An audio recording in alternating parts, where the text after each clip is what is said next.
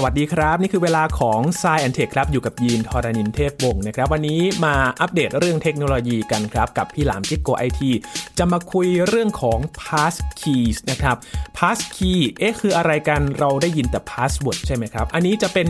ระบบที่จะมาดูแลเรื่องความปลอดภัยอีกขั้นหนึ่งนะครับ ที่เขาบอกว่าจะมีความปลอดภัยกว่า password มารู้จัก pass key กันครับ กับ s ซแอนเทคตอนนี้ครับ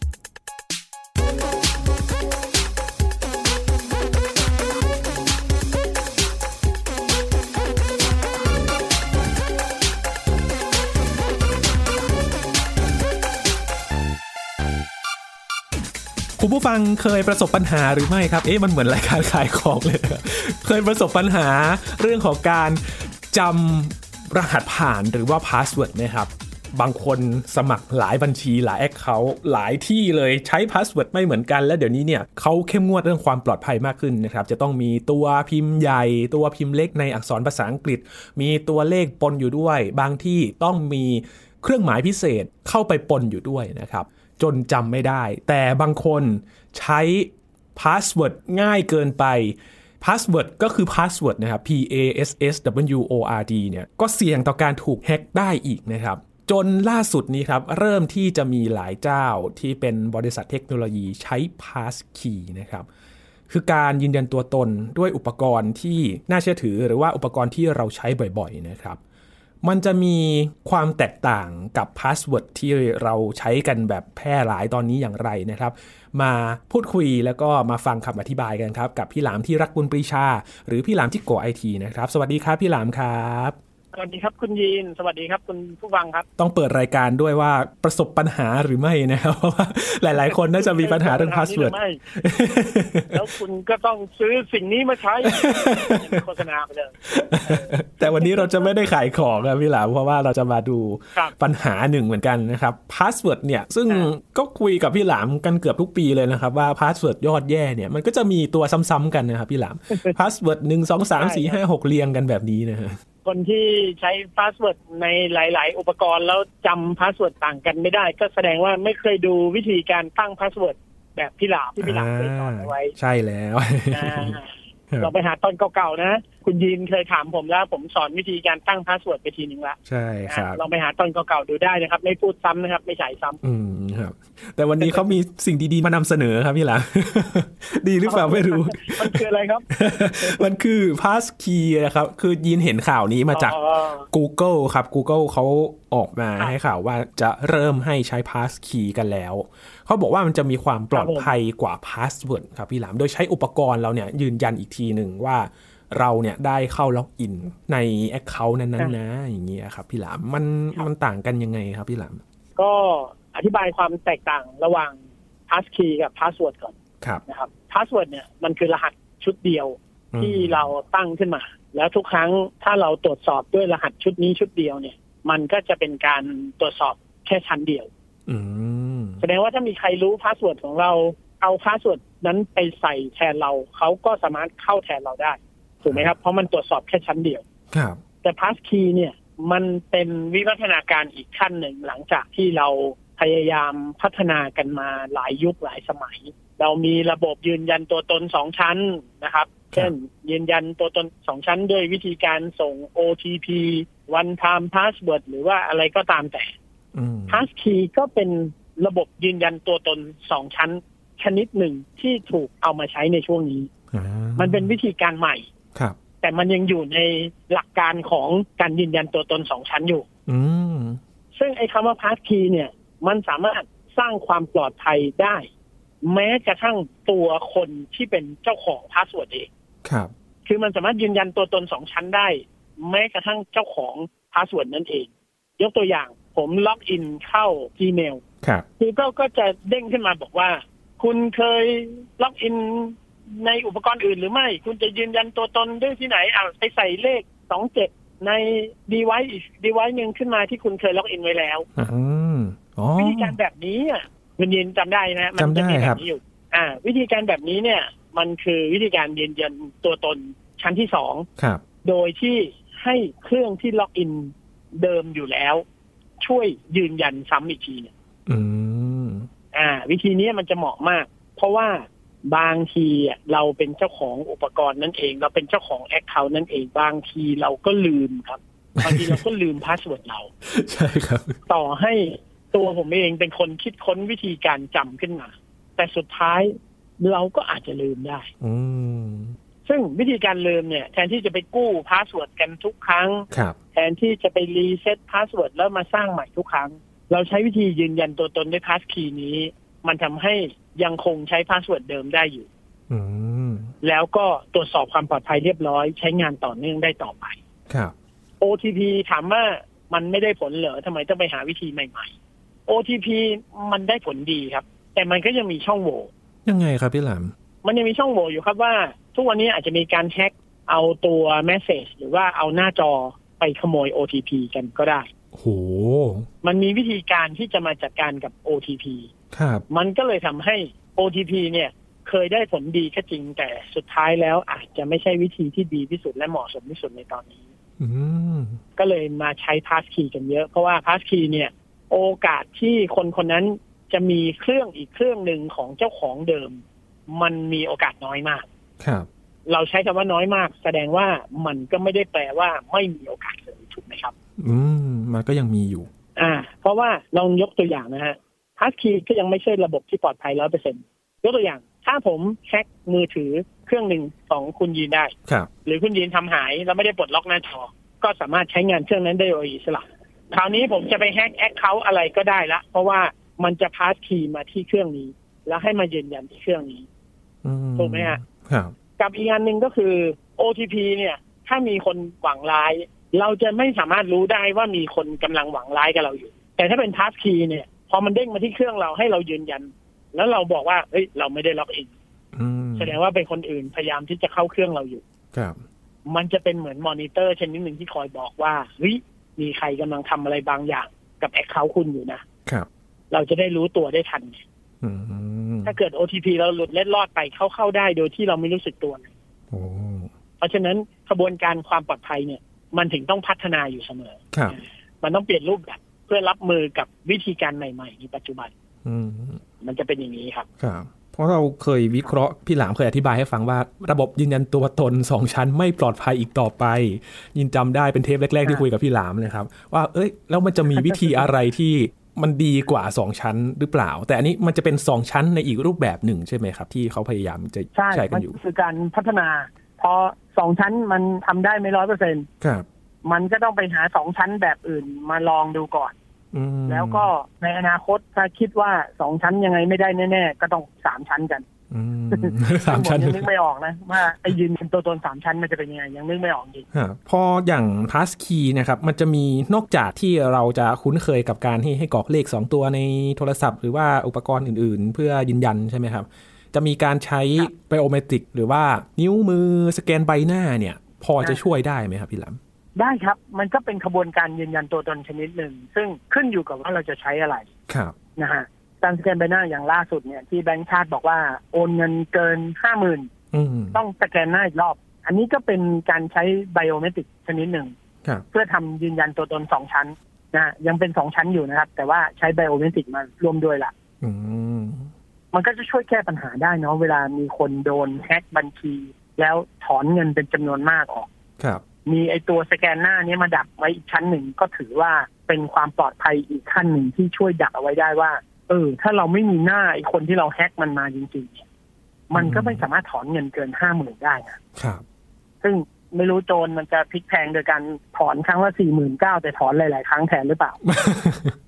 ผมก็ไม่แน่โอ้ยผมก็จะเอาให้ได้เออ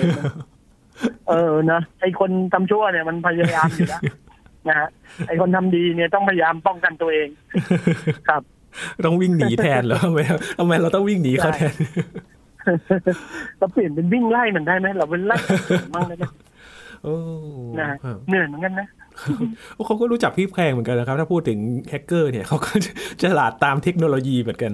มันเป็นความเป็นอยู่ของเขาครับ คือครับเขาหากินไม่ได้เขาก็อดตายเขาก็ต้องดิ้นรนนะผมอืมผมมองว่าโลกนี้มันก็ต่างคนต่างมุมนะต่างครับคนต่างพยายามอะอ๋อ ครับเห็น Passkey ของ Google เนี่ยครับมันจะมีโยงกับ Apple ด้วยก็คือว่ามันจะมีระบบของเขาใช่ไหมครับ ที่ชื่อว่า Keychain ใช่ไหมฮะมันจะทำงานร่วมกันยังไงครับพี่หลังอย่างของ Apple เนี่ยก็คือ iCloud Keychain iCloud Keychain มันก็เหมือนกับเป็นการใส่กุญแจล็อกไว้อีกชั้นหนึ่งครับคือแทนที่เราเป็นเจ้าของ Account นี้แล้วเราจะเข้า iCloud ได้อะไรเงี้ย มันก็ ใช้ตัว device เนี่ยนะฮะมาเป็นเหมือนกุญแจค่ะครับบอกว่างั้นเราจะสร้าง Keychain ไว้ใน device นี้นะ แสดงว่าถ้าไม่ใช่ device นี้แล้วไปเข้าระบบคลาวของ Apple ก็จะไม่มี Keychain ตัวนี้ ซึ่งจะไม่สามารถใช้งานได้อืมอันนี้ก็คือเป็นการบีบประตูให้มันแคบลงครับบีบประตูให้มันแคบลงว่าเข้าได้จากเครื่องนี้เครื่องเดียว ซึ่งถ้า Google จะเอาไปใช้ในหลักการเดียวกัน คุณก็ต้องไปประยุกต์ใช้สักนิดหนึ่ง เพราะว่า Android มันก็อาจจะมีหลายยูเซอร์หรือคนเราอาจจะมีโทรศัพท์หลายเครื่องครับแต่อย่าง Apple เนี่ยเขามีข้อมูลของทุกอุปกรณ์อยู่แล้วไงอย่างเช่น ใน ID เดียวกันกับเราเนี่ย มี iPad กี่เครื่องมี MacBook กี่เครื่องอะไรเงี้ยมันก็ identify ได้อยู่แล้วอืมแต่พอเป็น Android เนี่ยอาจจะยุ่งยุ่งๆนิดนึง เพราะว่าคนบน Android อาจจะไม่คุ้นชินกับวิธีนี้ แล้วพอถึงเวลาเนี่ย เครื่องเก่าเลิกใช้แล้วยังล็อกอิน Google Account เดิมอยู่ แล้วก็ส่งให้ลูกหลานไปใช้อย่างเงี้ยอืมมันก็จะสับสนกันละคันนี้อืมซึ่งถ้าคนใช้ Apple แล้วยูเซอร์เดียวใช้ทั้งบ้าน วนกันอยู่ในนั้นก็จะอีลุงตรงนางแบบเดียวกัน เพราะฉะนั้นต้องระวังครับว่าจะด้วยวิธีอะไรก็ตามแต่ผมว่ายังมีจุดอ่อนอยู่เนาะมันยังมีจุดอ่อนแล้วมันก็ยังมีข้อด้อยอยู่อืมเราก็ต้องพัฒนากันต่อไปและสิ่งสำคัญคือเราต้องระมัดระวังการใช้งานของเราครับ ตัวเรานี่แหละเป็นที่พึ่งแห่งเราได้ดีที่สุดฮะพอเข้าไปในครับ Google อะครับพี่หลามบัญชีต่างๆ มันก็จะขึ้นมาเป็นคุณได้ใช้อุปกรณ์นี้ ตรงจุดนี้นะฮะจังหวัดไหนครับอ่าเมืองไหนนะครับที่เขาครับระบุมา มันจะช่วยเราตรวจสอบได้ไหมครับว่าเอ้ยเขามีคนพยายามจะเข้า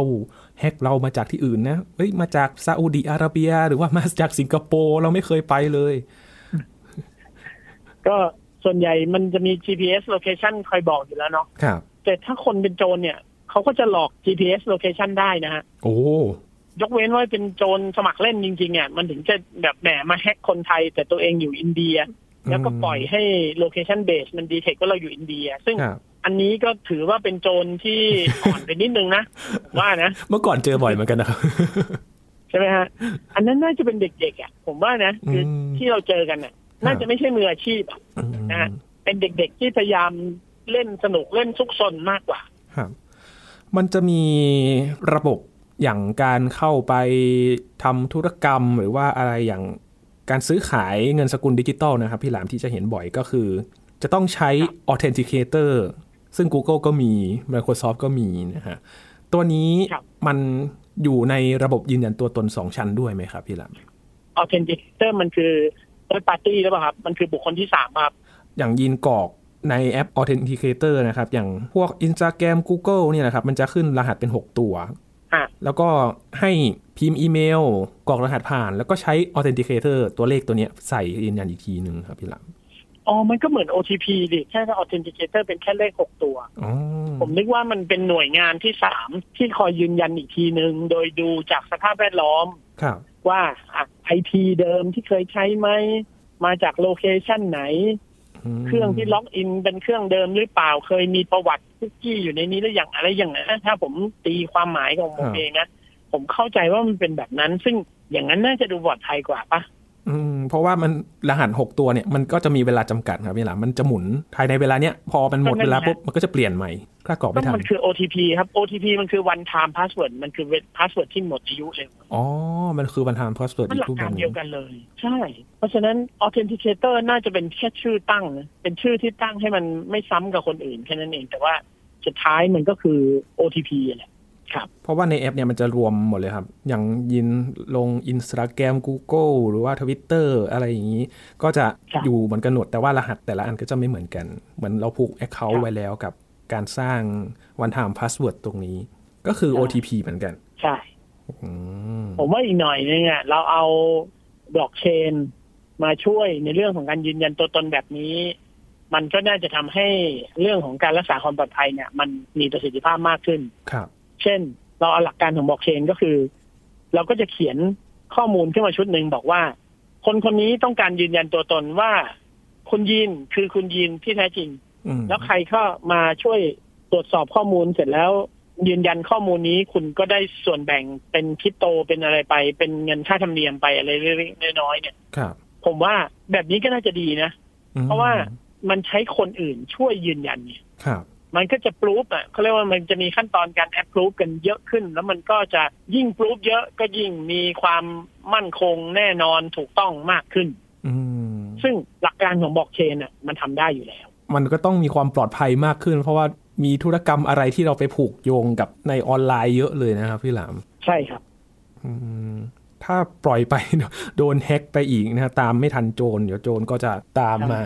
ยินเห็นหแต่ลังสิ่งสำคัญที่สุดครับนะ คนที่ทำธุรกรรมออนไลน์เยอะๆนะครับ ผมอยากให้แบ่งบัญชีไว้อะๆอืมคือบัญชีที่คุณใช้ซื้อของออนไลน์เนี่ย มันควรจะเป็นบัญชีที่คุณแบ่งออกมา แล้วก็เอาเงินแบ่งมาใส่ในนี้ก้อนหนึ่งทยอยใส่เข้าไปครับเป็นบัญชีที่มีวงเงินน้อยๆ เป็นบัตรเครดิตที่มีวงเงินต่ำๆไม่ต้องสูงมากหรือเป็น virtual บัตรเครดิตอะไรเงี้ยถ้าเราทำแบบนี้ได้เนี่ย มันจะช่วยลดความเสียหายครับที่จะเกิดขึ้น เราไม่รู้ว่าเราจะพลาดวันไหน แต่ทันทีที่มันพลาดเนี่ย มันก็จะเสียหายไม่มากเพราะว่าเราตีวงของความเสียหายเอาไว้แล้ว ให้มันน้อยอืมนะครับๆแต่ทุกวันนี้ผมจะไม่ใช้บัตรเครดิตจริงครับไปรูดซื้อของตามบริการต่างๆ ผมจะใช้บัตรออนไลน์ ซึ่งผมก็ สร้างกระเป๋าตังค์ขึ้นมา แล้วก็ใส่เงินไว้แค่พันสองพันบาทเอาเท่าที่จำนวนจะซื้อครับครับคือคุณจะซื้อของเท่าไหร่ก็ใส่เงินไว้เท่านั้นแล้วซื้อเสร็จไปมันก็หมด มันก็เหลืออยู่แค่ก้นๆกระเป๋านิดหน่อยอืมนะฮะเหลือไว้ร้อยสองร้อยเวลามันมีอะไรขึ้นมา มันก็เสียแค่ร้อยสองร้อยนี่แหละครับเราก็จะสบายใจอืมนะแล้วเราก็ไม่ต้องไปต้องไปทำบัตรใหม่ไม่ต้องไปอายัดอะไรมันเราก็คิดทิ้งมันไปเลยพอมันไม่ปลอดภัยแล้วก็ทิ้งมันไปเลยแล้วก็ไปทำใหม่ครับซึ่งมันจะดูแลง่ายแล้วก็เสียหายน้อยม อยากให้ทุกคนเนี่ย คิดแบบนี้แล้วก็เซฟตัวเองแบบนี้ครับครับอ่าแล้วทีนี้เราอาจจะเผลอพลังพลาดประมาทเลินเล่อหรืออะไรเงี้ยหรือไปโดนหลอกไปเสียท่าใคร เราก็ไม่เดือดร้อนมาก เราก็แค่แสบๆคันๆ ไม่ถึงกับพังทลายอืมกระจายความเสี่ยง อ่าถูกต้องครับคำนี้ใช้ได้กระจายความเสี่ยง ลดความเสี่ยงลงอ่า เหมือนการลงทุนครับการลงทุนมีความเสี่ยงต้องกระจายไม่ได้ลงทุน แต่อันนี้มันไม่ได้ลงทุนนะการเก็บเงินอัมันอยู่เฉยๆมันเออพอพูดถึงธุรกรรมอะครับพี่หลามเดี๋ยวนี้มันจะสมัครอะไรครับผ่านแอปก็ได้เราไม่ต้องไปที่เคาน์เตอร์ธนาคารก็ตามนะครับ มีระบบใช่อย่างการสแกนใบหน้าเพื่อที่ยืนยันยืนยันตัวตน แล้วก็มีการให้ถ่ายรูปบัตรประชาชนหน้าหลังไปด้วยครับมันจะเป็นช่องโหว่ไหมครับที่อาจจะมีระบบที่เขาจะเก็บข้อมูลอย่างเงี้ยแล้วจะดึงข้อมูลจากบัตรเราไปหรือว่า การยืนยันตัวตนไปใช้ในทางที่ไม่ดี ก็หน่วยงานที่เราให้ข้อมูลไป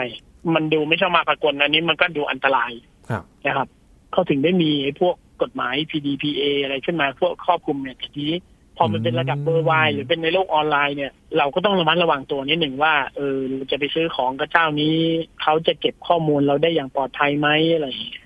มันก็ต้องกันตัวเองไว้ชั้นหนึ่งก่อนอืมใช้บัตรเ i อร์ชวลค a r d ไหมอะไรอย่างเงี้ยครับถ้าไม่แน่ใจก็อย่าเพิ่งไปซื้อของถ้าของมันราคาสูงก็อย่าเพิ่งไปเสี่ยงอืมโดนโกงขึ้นมาไม่รู้จะทำยังไงอะไรอย่างเงี้ยครับครับมันต้องตึกตรองและรอบคอบแล้วก็ตัดสินใจกันสักนิดหนึ่งอืมพอพูดถึง virtual card หรือว่าจ่ายเงินที่แบบไม่ต้องใช้บัตรจริง ๆ นะครับพี่หลามครับบ้านเรานี่ยังไม่ได้ใช้ Apple Pay ได้ใช่ไหมฮะ Apple Pay ยังไม่มาบ้านเราอะ ยังไม่มา support ครับโอ้ถ้า Apple Pay มาบ้านเรานี่ผมเปิดบัญชีเงินฝาก Apple ก่อนเลยนะมดอกเบี้ยได้เงินได้ดอกเบี้ยเงินฝากตั้งห้าเปอร์เซ็นต์เนี่ยโอ้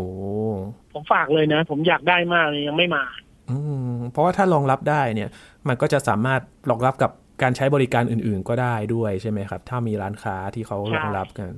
ใช่เหมือน Google Pay ไหมครับ Google Pay คล้ายกับ Apple Pay ไหมครับคล้ายๆกันเลยครับ น่าจะเป็นโปรเจกต์ ไล่ๆกันน่ะ น่าจะตามๆกันมา อืม